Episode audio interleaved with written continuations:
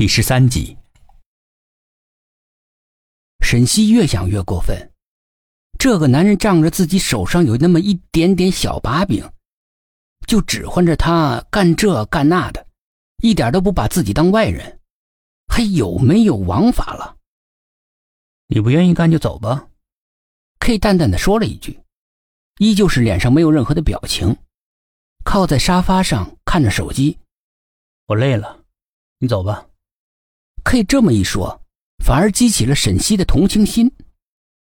同情的是他外表掩饰下的难以捉摸的内心，同情的是在这个城市里没有一个人能和他说说话谈谈心。可恨之人必有可怜之处吧。好吧，那我走了。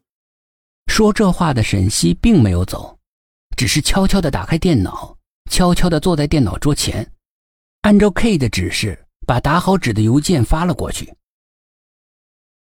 纸上是英文，沈西一看到英文他就头晕，没办法，谁让他没有学英语的天赋呢？记得在大学的时候，英语真的是差点要了沈西的小命。什么 decline？ 什么下降了？ judgment 是判断吗？ Los Angeles 这什么呀？他怎么知道我英文很烂？沈西一边打文件一边小声嘀咕，扶了扶不想再看英文的脑袋。啊，终于完了，发过去就行了吗？ OK， 累死了。起来揉了揉眼睛，贪婪地伸了个懒腰，一看表都快十点了。这么晚了，这种人真是有人养没人性，让女生一个人回去，长得帅也没有女的愿意嫁给你。唉。正在沈西默默地表达自己的不满的时候，发现沙发上的这个人已经睡着了，手机亮着掉在了一边，纤长的眉毛下低垂的眼睛紧闭着，不听话的头发跑到了脸上，遮住一半粉红修面，深深的呼吸声证明他真的已经进入了甜蜜的梦乡。沈西站在沙发前面，看着这个在人们面前让人难以靠近的扑克脸，像无法融化的冰山。他的内心到底是怎么样的？是不是像表面的冰山一样呢？沈西垫着脚尖，小心翼翼地从卧室里拿来凉被，悄悄地给眼前这个男人盖上，生怕吵醒他。也不知道是怕吵醒了他会骂他，还是怕吵醒他让他好好的休息。突然在沈西拉上被子的时候， K 的手一下子拉住了他的手，就像临死前抓住的救命稻草一样不要松开，嘴里面还轻轻呼喊着 Sherry Sherry Sherry。 呼吸开始变得急促了起来，脸上也露出了紧张的神色。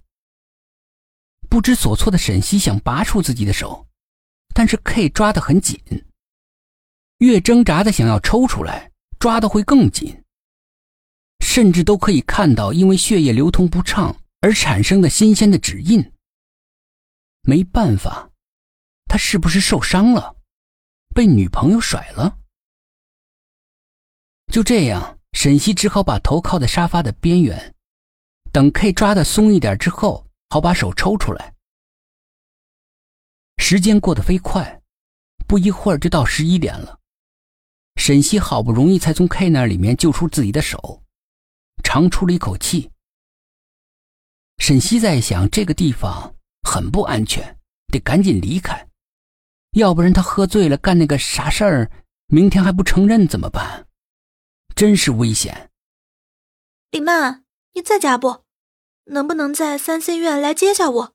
我出了点小问题，这个点回家太远了，离你家很近。西，我在你说的这个楼下，你赶紧下来吧。不一会儿，李曼的电话就打了过来。李曼是沈西的高中同学，两个人从高中开始就是很好的朋友。上了大学虽然不是在同一个城市，但是总会打打电话，一起约个地方旅游几天。大学毕业了之后，沈西成为了一名记者，而李曼学的会计顺理成章地成为一家上市公司的职员，还在同一个城市，别提他俩有多高兴了。李曼和沈西不同，学的是理科，性子也越来越像一个男孩子，对沈西感兴趣的文绉绉的东西他嗤之以鼻，总是喜欢和一帮同事喝酒唱歌，把自己工资的一半砸在虚拟的游戏里，